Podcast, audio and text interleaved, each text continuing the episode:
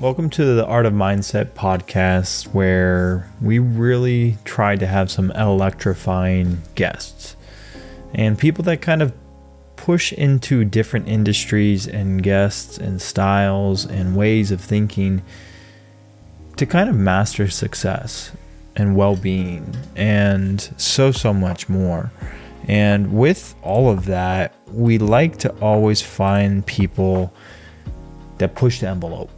And with that, today's guest, I'm really excited to have on the show. Uh, they've been able to kind of break into the cuff or break through a cuff into being a better version of themselves, starting a business in a non-traditional way.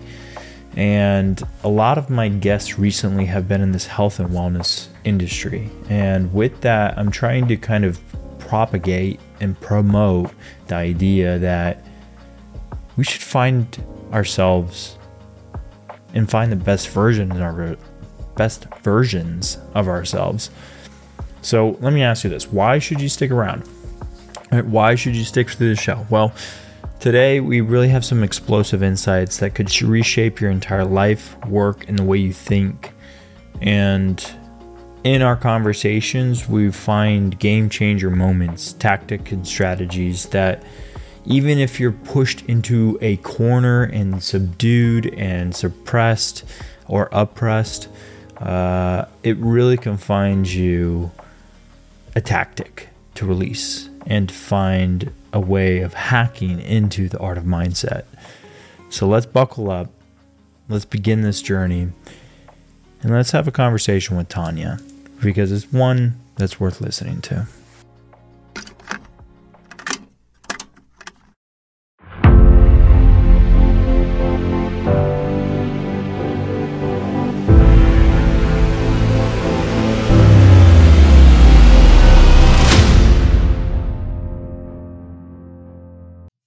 Tanya, it's so exciting to have you on this show.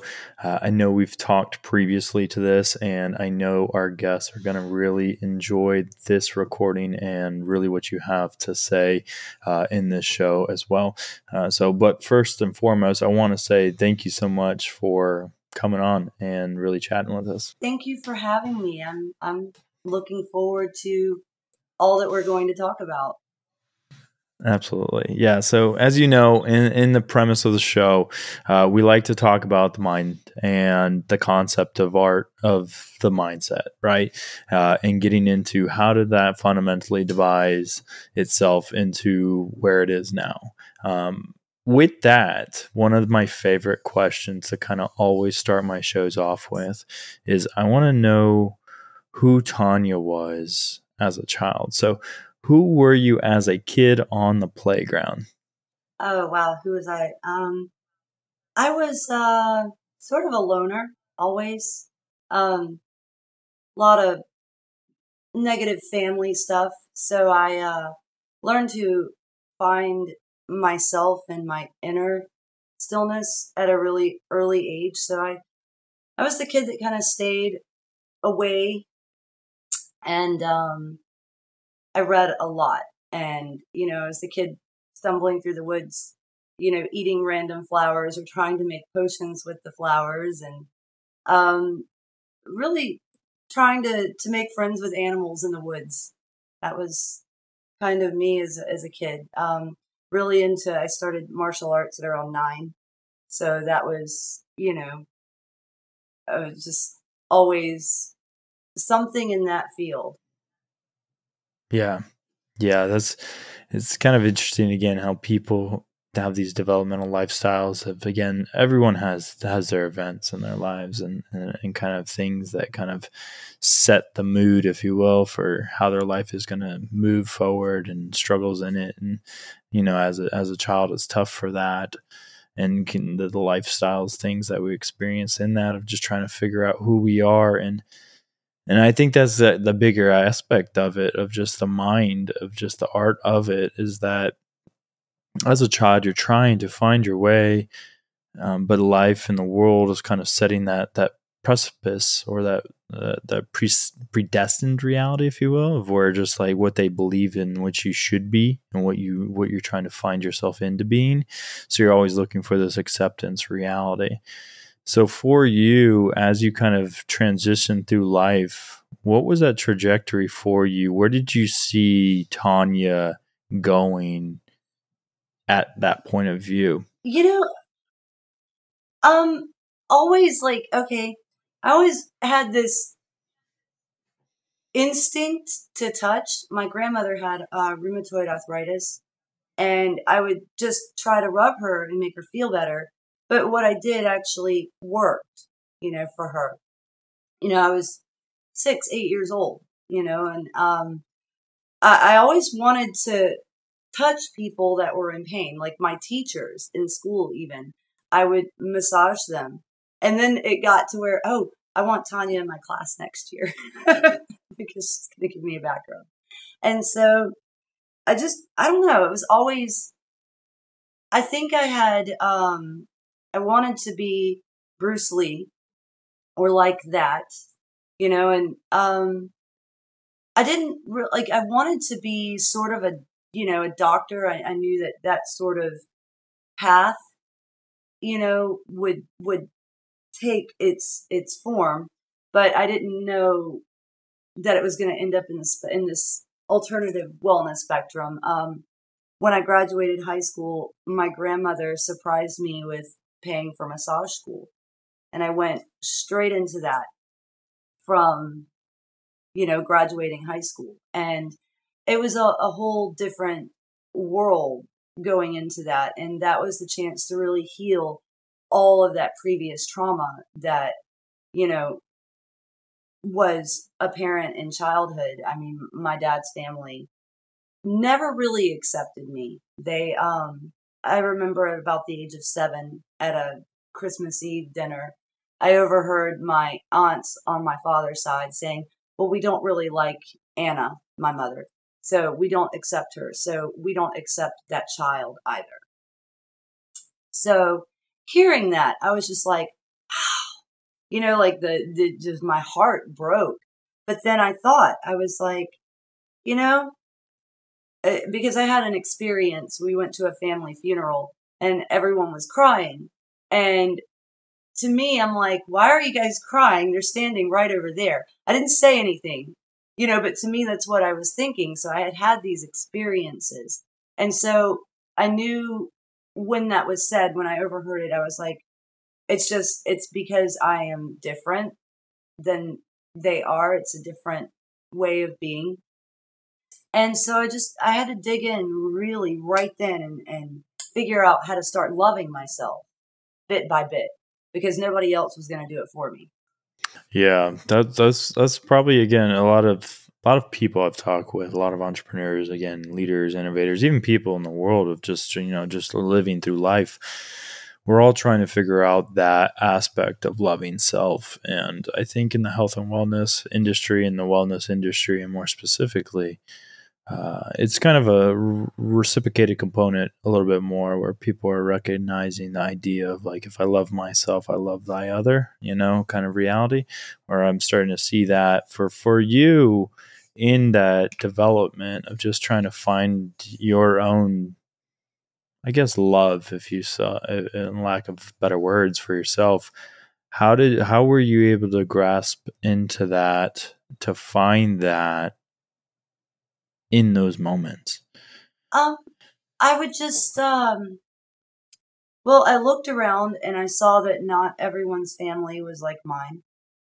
Um, luckily I had really wonderful grandparents on my mom's side, and they really nurtured that esoteric nature within me. And I guess gave me, they pointed out the things I was good at. And, um, so I just, kind of tapped in. I was like, well, you know, I may have this going on, but you know, I just, I guess I realized at a really young age that people were really different. And, you know, I, I have a visual impairment that will cause, it's not a lazy eye, but especially when my eyes get tired, one will sort of move or, or they'll, there's rapid eye movement. And so that really got me kind of bullied really bad early on in in school. And uh so that kind of even drove it harder to, to find that self-love. But I was like, well, these kids hate me and they're mean and they seem unhappy, but the teachers really like me. So if they're the ones that decide my grade, I'm pretty sure that what they say kind of matters more. I just put that together at, very early on. And just when I was like, I just decided I don't care. I don't want to be like any of these people that have all these mean things to say, and just followed my gut.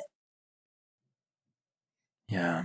Yeah. That's, that's, that's good. You know, that's the, that's the strength of being able to find that, that other people might not be to. Yeah. And for you, for you, that's what I was about to ask, you know, for you in that, in that, in that aspect of it, of just trying to, again, find yourself of being that, did you have tools like in the, in their toolbox, you know, because I, at seven years old, I can tell you, you know, I was sixteen, twenty, twenty-five until I found meditation or mindfulness or like figuring out like all of these deeper components of myself.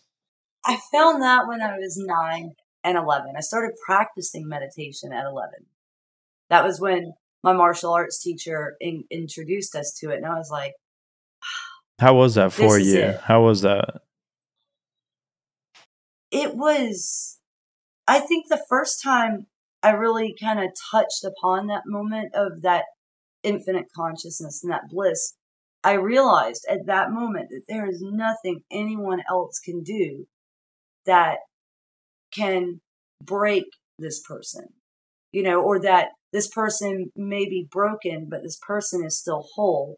And then, you know, as long it, it, it gave me an early understanding that I am in control of this person only, and that to just dig in, you know, and then that bliss, that, that moment where, you know, the tears fall and you just feel so happy and so joyful. I realized that, and that feeling, and even though, you know, growing up, pubescent, uh, you know, the endocrine uh, madness that happens during puberty, you know, those ups and downs, you made it hard to hold on to that sometimes, but it was always in the back of my mind. And I think that little thing got me through, and just, I was like, wait a second, there's more to this. And then I found some other people, um, at school that were more into magical practices and things. And we got together, and actually we're still connected to this day from the age of thirteen years old. So that's, yeah, thirty years. And in high school, I, there was a, I guess a, a meetup group that met at a coffee shop, and it was a bunch of older people, um, just pagan type people, different sort of magical orientations. And I met my mentor, Susan, and I didn't know that her husband was the art teacher at the next school I would transfer to. So here I am, you know, practicing and hanging out with these much older people. One of them is a teacher at my school, and just going to school and pretending like nothing happened over the weekend, that I wasn't at their house, you know, doing all this. We didn't know each other. Haha. And so, you know, that mentorship with Susan lasted until she passed away last year. And um, she taught me everything about herbalism and fueled that passion for herbalism and alternative medicine. So that even started before massage school. And so that, that, it, you know, it's not that like I needed to be accepted by these elder people as, you know, coming into their fold to, to know my worth. But it was definitely the universe going, no, you're not this castaway. You are going this way. Yeah. It, yeah. And I want, I want to say, I'm curious in my own regard for, for the martial art, what, what form of martial art was it? Was it like karate or jiu-jitsu or? I started with Taekwondo. Uh, I did Taekwondo from nine to thirteen. And then I switched and uh, started training with a Shaolin monk here in town. Um, yeah, it was before. Now he's got like three schools, but this was before he even had a school. We met at the University of South Alabama gym before they even had the nice student center. It was just this crappy gym You know, we didn't have uniforms. And I trained under him for the next twenty-five years in Northern style Kung Fu and uh, San Shou kickboxing. And then in between, I, I did some Thai boxing with, you know, just here and there. And then I found Krav Maga, and that was just, wow. Yeah. Tra- yeah. That, yeah. Krav Maga is that, that's, that's some, that's some powerful stuff. I, I did karate, you know, growing up, but I never got into those other disciplines, and I, I would love to. For for you, when that meditation was kind of introduced, who, who was your teacher at that point?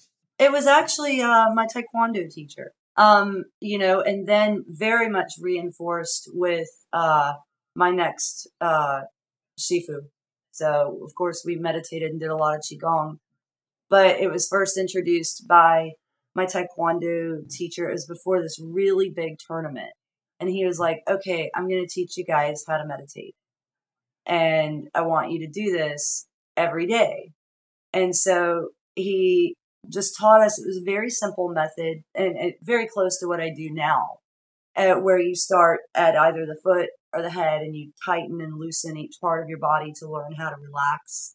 And then just a breath observance and the breath filling. And he had a sort of imagine the breath to be this or that.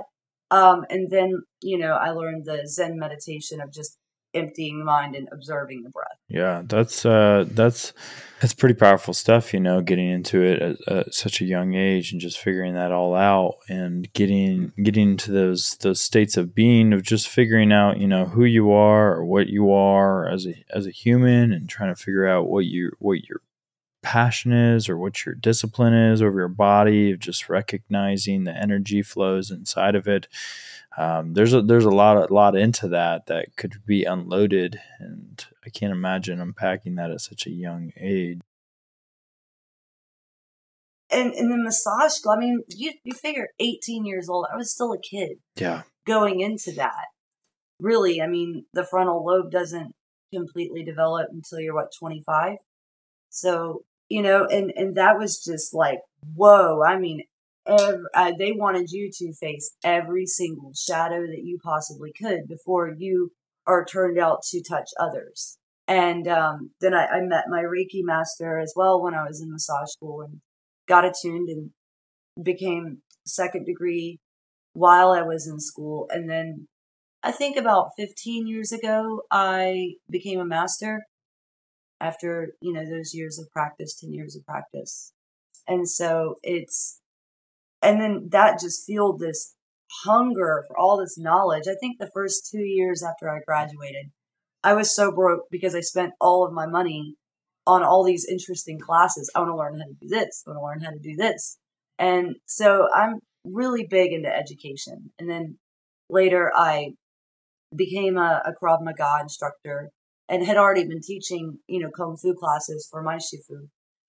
And then went to hypnotherapy school, and then recently just finished yoga teacher training, just to deepen my own practice and to give my clients more rehabilitative tools. And all of that together formed Raphael Method. Just a lot that just built and built. And I don't think I really realized what it was building to until quite recently. I was like, you know, and then I was like, wait a second, all of this stuff had to happen because it's forming this moment, this powerful, you know, new thing that is, is blossoming. Yeah. Yeah. It's, it's funny how you're in, in that process and you're like, oh my gosh, you know, it's like school after school after school. You're like, what is the point of all this? I'm just getting all this training. And then you're like, what am I supposed to do with this? How is this ever beneficial? It helps you, but like, you know, you need money for that.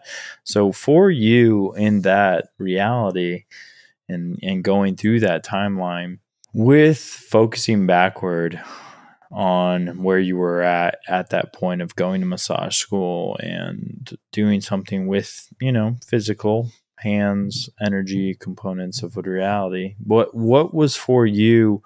Where was your mind thinking with that? What would you say that you were struggling with? How did you know that like this is something I need to do?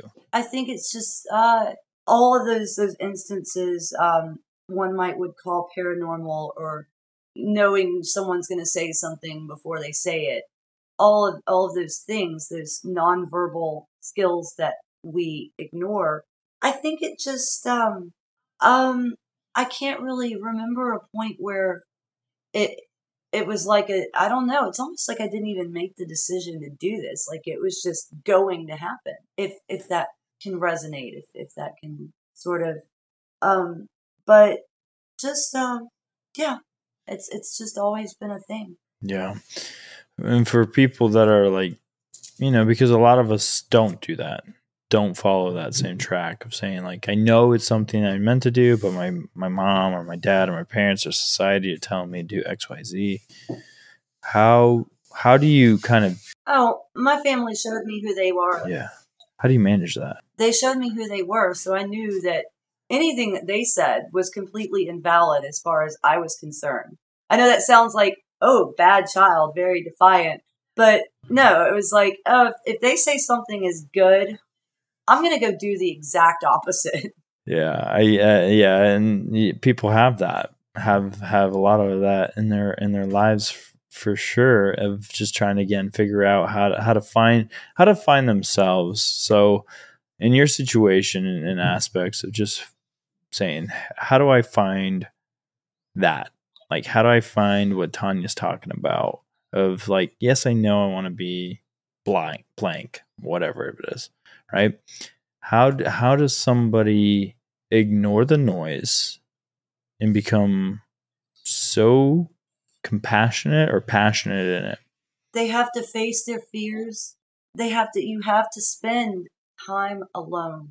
Um, you know, all too often I see. Uh, Women or men go from relationship to relationship to the relationship. And oftentimes that, that relationship is very toxic for them. And then they just, oh, I met someone else and he makes me feel like a princess. So I'm just going to go right into that, you know, time and time and time again. And so they're suffering abuse and trauma bonding, not love. And so they build up and they just, they don't know who they are because they have never sat in a room with themselves. People are deathly afraid to spend time alone. And it is the only way to get to know yourself, is to shut out the phone, shut out whatever for at least some time every day. You know, I would recommend someone that has never been single, stop dating altogether for about six months. Allow yourself time to process those past experiences. Um, process what feels right, because you don't know what feels right and how to react with the world if you've never just sat in, with your feelings, with your being, and ask yourself, you know, uh, Ramana Maharshi, I, I agree completely with what he says, that the path to this is self-inquiry and silence. So there is no other way besides trauma that usually will prompt a period of aloneness, but learning how to be alone is the only way. Hmm. Why do you think that is? And nobody wants to hear that. Yeah. But it is the truth. Why do you think, why do you think that we're required to be alone in order to find it? Well, because we're constantly engaged in tantra, you know? This exchange of energy and words, this constant exchange. And every time you're around another person, you know, they're taking your energy, you're taking theirs. And so, especially if someone, depending on the, the type of the energy type of person they are, you know, they, you're, they're more inclined to take in what others are putting off. So you have to separate so that you can realize what is their stuff and what is your stuff. Yeah, we're definitely large regard able to um, take up empathy, if you will, not not in the aspects of like feeling other people's emotions, but in the aspect of just taking it as in as our own.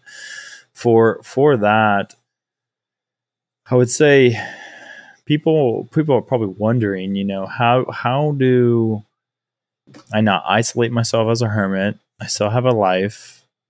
I find myself in the in this journey of finding myself, but I also want to have friends. I also want to have family around or whatever, you know, I want to have fun, if you will, because there's an aspect of human that's communal, right? There's an aspect of us that we need one another. So how, how do you find that balance? Right. Well, um, the more time you spend alone, ninety-eight percent of the time, you'll want to be around others less and less and less. You'll want to speak less and less and less. You know, um, for example, um, someone I, I know that, you know, um, lives around me.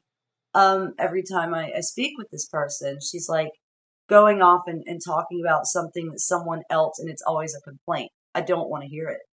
And so I just, I shut down the conversation and, or redirect it, or just not have conversations with people is preferable. Um, I, you know, I go through phases where sometimes I'm a little more social than others. I, you know, um, but one to find that balance at first, first of all, you just, you have to take a little time alone every day. You can still have your, your balance. And that's, that's the path of the yogi, is actually finding that balance of the Maya material world and the inner world. And so when, when the sages say do nothing, they're not meaning don't go to work, don't cook your food, don't, you know, just sit here and rot. That's not what they mean. What they mean is do nothing. Okay, so I'm in the middle of taking a sip of my tea. I did nothing because I'm not affected by this. Um, I did not disrupt my inner stillness. Take the sip of the tea. So even though I took an action, I did in fact do nothing. Yeah, so it's more, more, more of the mind, right? More of the finding the mindfulness aspect of reality, of just saying, "Hey, look, I'm in the present moment now. Do nothing in that moment because I'm not doing anything but that." So for somebody that is maybe struggling to find mindfulness, right, and even understanding mindfulness, what would, yeah, do nothing. How would you explain that? I would say um, self-inquiry. Um, when we think to look at, I, I'm I'm looking at this cup. So for most people, this cup is the reality, but this cup is not actually real. It's a, because it doesn't produce its own light, doesn't produce its own sustaining force. It can be broken into a million pieces. So it's not in fact real. Um, so I look at this cup, and instead of going, I am seeing this cup, you turn the attention inward. Who is seeing the cup? Who is observing is, you know, what, who is observing what's being seen? And to just take the focus inward and constantly, when you take an action, maybe it's a, a, a reaction to a, a nasty situation. Instead of reacting, take pause. Okay.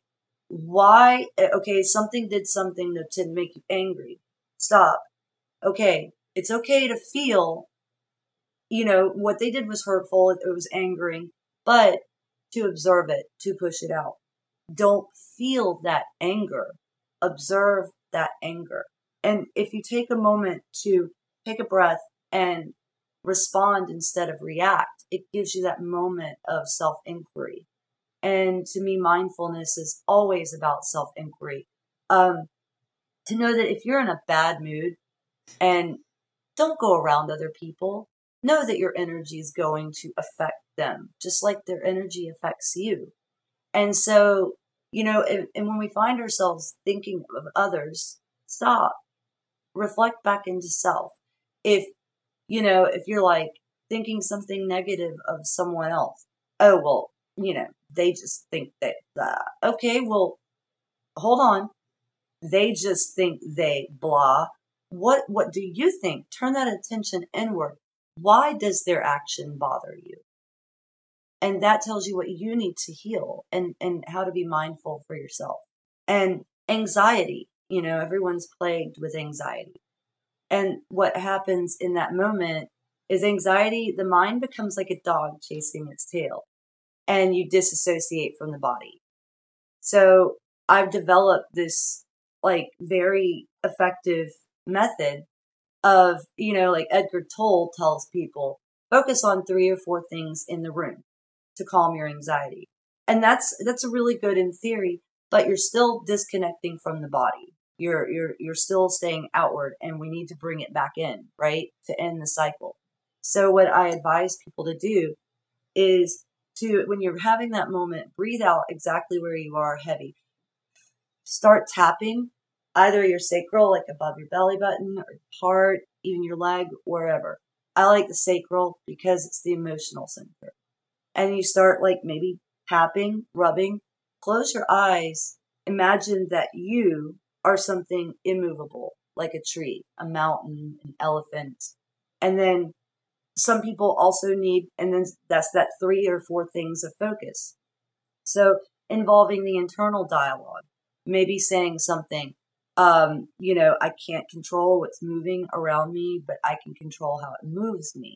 And so what that's doing is it's breaking that dog chasing tail scenario of the mind, grounding it back into the body, and you're involving the senses and turning them into the body. And it will one hundred percent of the time stop a panic attack after about two to five minutes. Yeah, I would say probably, again, like you said, a lot of people suffer from anxiety in, in, in a form, shape, of manner of any, right? It's just stress, reality that we live in. There's a lot of things happening, right? There's a lot of, a lot of changes happening.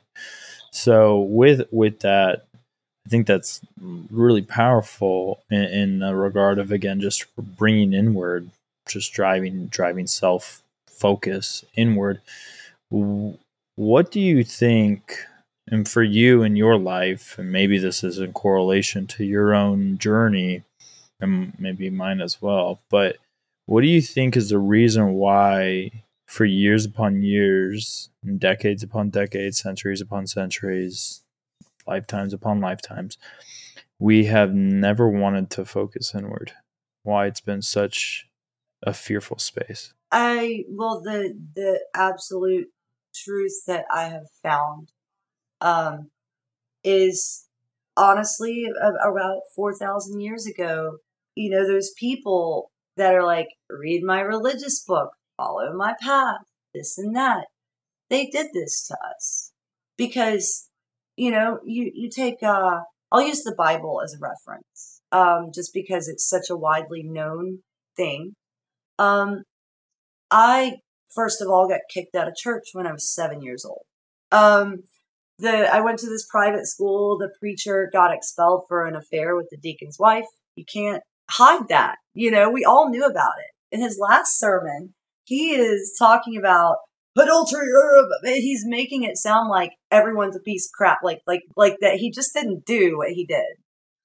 And so I stood up in the middle of church and called him a hypocrite and got kicked out of church. So let's just say that, that, you know, Tanya's not getting on a, a Bible beating holy roller thing. I'm using a widely known reference. So the Bible, even, you know, Jesus talks about thine eye and the kingdom of heaven is within you. But these people in control, your religious leaders, and it's not just the, the Christian spectrum, it's the pagans, it's the Hindus, it's everyone, every temple that wants your money. They're like, look over here, look over there, go worship that statue of Buddha. But they never, and they say it, the books say it, they all loosely skirt around it, but they don't want you to look inside. They want you to keep looking out here for Kali, out here for Freya, out here for Yahweh. Look out there, you know, pray to God like you're praying to this thing outside. But they, they, they skirt around it, and they don't tell you that, that, that kingdom of heaven really is inside of you. You know, you hear the New Age dialogue of we're all creator gods. Well, anyone can say that, but they don't do the work it takes to get there, which is meditation, ten years, every single day. Now, you'll have all these amazing things happen before then. You'll be able to know things before they happen. All these things develop, but they don't want you to find that power, because if you find that power, you're not going to buy their product. You're not going to keep watching their shows. You're not going to buy into the advertising. And so they don't want you to look inside. They say they do, but they don't. And so we've been under this hypnotic spell as, as a world. I would say third, anywhere between three and four thousand years. This has really been heavily going on in our history. And so that, that to me is the original culprit. Everything that is buy this product to feel amazing. No, that product is probably toxic and you just ate plastic. Set that down. Go inside. Yeah, it's it's true. There's a, there's a, there's a lot lot to that, and there's a lot yeah you could unpack. And there's my laughing Buddha trickster nature, that sarcastic humor. That yeah, yeah, yeah, one hundred percent. And uh, to to the, to that point and everything of just saying again, how how do you how do you begin? Because again, I think a lot of aspects of the, the art of mindset of just, again, shifting into finding true self or trying what you're supposed to be doing and answering those questions from within, I think to start required to go again. So how do you do? Um, start by, you know, engaging yourself in, in asking yourself why, who, in regards to the self, not out there. And then I advise people every morning, if you have trouble focusing, um, you know, and I don't like all of these diagnoses. I think that that's just putting people in a box. And self-identity, identification with a label of any sort, that is the ego. That's keeping you away from self, to go, I am a Christian, trans, bipolar, cat person. You know, that's all ego. That all of that just took you away from yourself. So working to get rid of the identifying with a thing, or I'm a goth, or I'm a cheerleader, or all of those dangerous patterns, but we're conditioned to do that. Um, making it a point to get rid of the identifiers, and then sitting with your breath. You don't have to, it takes time to learn how to meditate. So, um, I tell people, just try to sit alone with your breath. Maybe light a candle, looking at the candle flame and allowing everything else to go. That way you can train your mind to focus on one thing instead of twenty. Start small. And then um, I did a video. It's on my Instagram. It's an older one, though, about beginning to meditate, like closing your eyes and paying attention to your breath pattern. Maybe set a pattern for yourself, breathing into a count of four. Holding to a count of two, out to a count of four, and actually doing this counting in the mind. And that helps someone that might be extra scattered to hone in to one thing. And then you take it a step further after a while and just observe the breath. Like you're just seeing your breath moving in your head, you know, or whatever center you'd like to focus on. You can play with that, but it's all about the breath and observing it. And once you observe the breath, the you start to feel it really fast. You might feel like a rocking up while you're meditating, and that freaks people out and they stop. But what that's happening, what's going on with that is the body is trying to shake loose the astral body. It's astral movement. So the body is seeking, and that's a process that takes several months um, or even years to where um, It, you become what Buddhists would refer to as two-bodied, meaning that the the two are not, you know, they're able to be separate. You're able to separate completely from the body because this body is not who you are. This body is not real. It it, it dies. The consciousness lives on. So it's just, it's a vehicle. It's a, it's a temple. We should take care of it, but we should not identify as it. And then start off small, because meditation, especially this sort of meditation, is very, very powerful. It doesn't. And so I would advise someone to start off five minutes in the morning, five minutes at night. And then after three weeks, go to ten minutes in the morning, ten minutes at night. And then another three weeks, fifteen and fifteen, and building as, as slow or as, as fast as you feel you're ready. Your nervous system will let you know. You know, um, your body will, when it's time to come out of that state, you'll know, will come out. But, you know, it, it doesn't take much. But, and people are like, oh, and now I meditate anywhere uh, around forty minutes in the morning and forty minutes at night. Or if I am rushed in the morning, I always do uh, my, I, I practice Kayakalpa yoga. So I do that in the morning and at night regardless. So if I miss my morning meditation, I'll usually do increments throughout my day. And then at night, I have my long session, you know, um, And then sometimes I can wake up and have plenty of time to do that. So I just make sure that I get that time in. But, and that seems like a lot to some people, but if you start small and you build to that, it seems like it's never enough. You know, you're like, oh, I don't want to stop meditating. Just stay here longer, which is fine.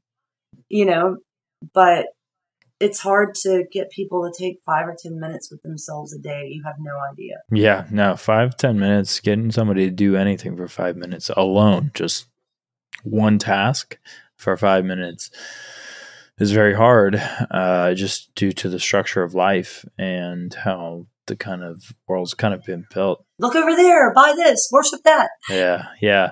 So for that, for you, I guess, in, in that regard of just in, in your own journey, and then into the regard of the mindset of just finding that, and the mindfulness of finding that, of just trying to find oneself, being okay with five minutes, ten minutes, fifteen minutes. Like, how do you sell that to your ego? How do you, how do you get that buy-in from self to be okay with giving up that much time?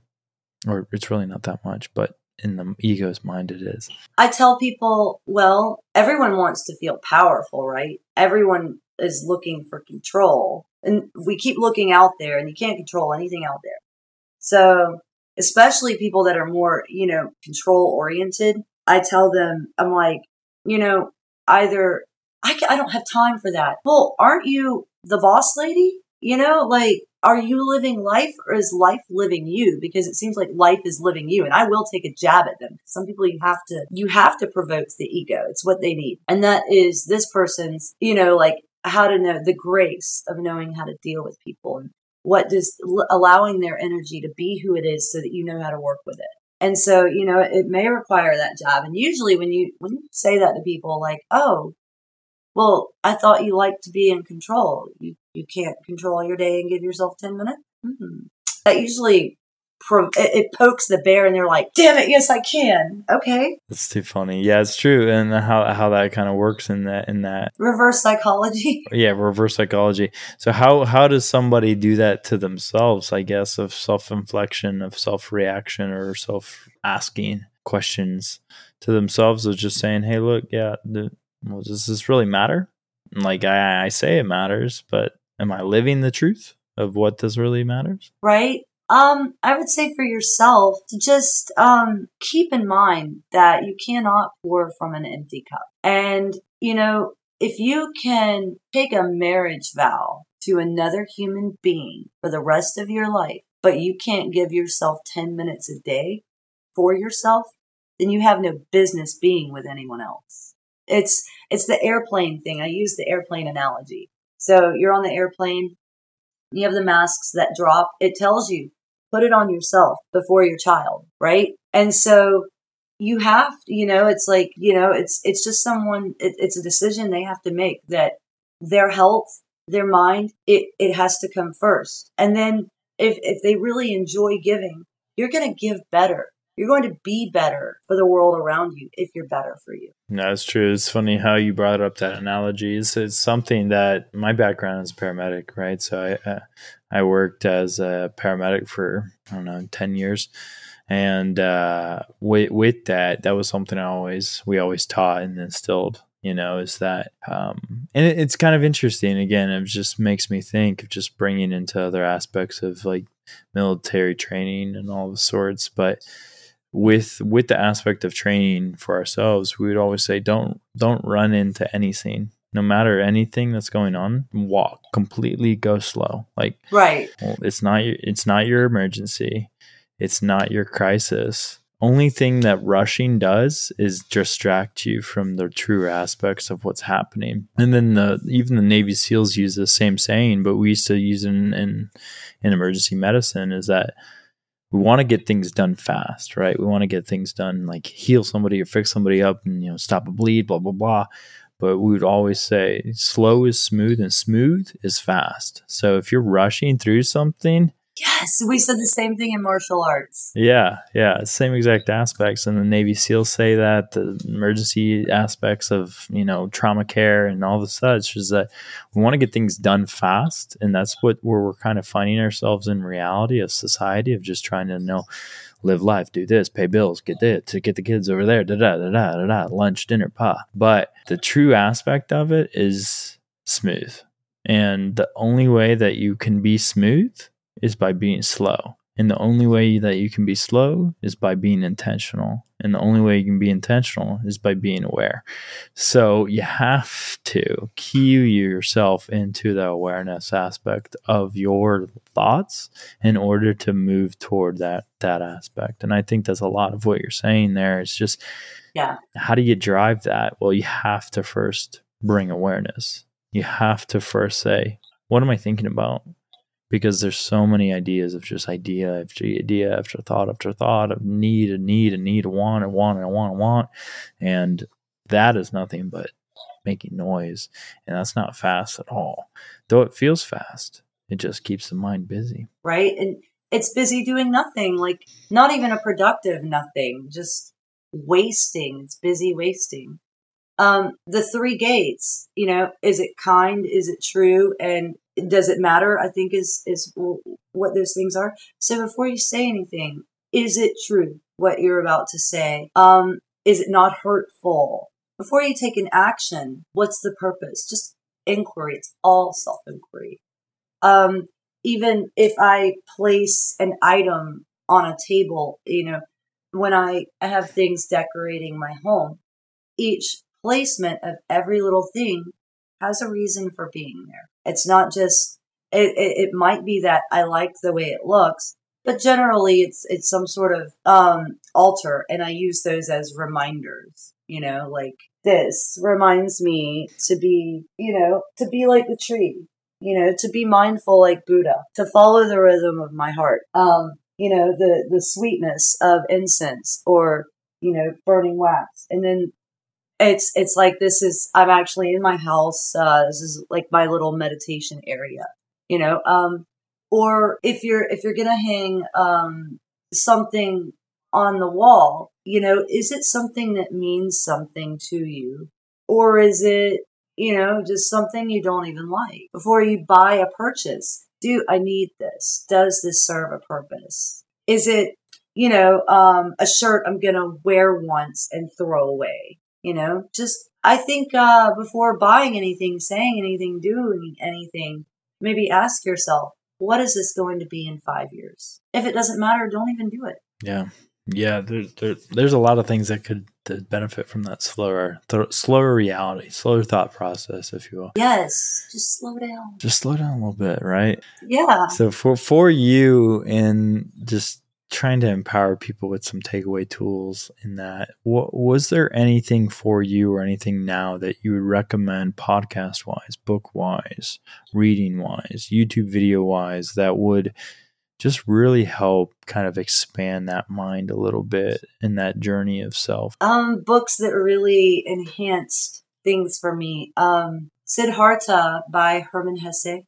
Um, it's very thin, thin book, very good book. Um, Uh, it's about the story of uh, Gautama Buddha, about like how he left his wealthy father. And uh, Hesse does a profound job. I think the book actually won a Nobel Peace Prize, or I know Hermann Hesse did. So, and it might be for this book. I, I can't remember. Uh, those things don't matter. But um, Autobiography of a Yogi by uh, Yogananda. Uh, it's actually required reading if you're entering into a, a, a Reiki um discipleship with me. It is required reading for my level one. And um what else? Uh, The Unknown Man by Yatri, which is, I read that book when I was about fifteen, and that that is that's an intense book. It talks about how we have run out of original ideas.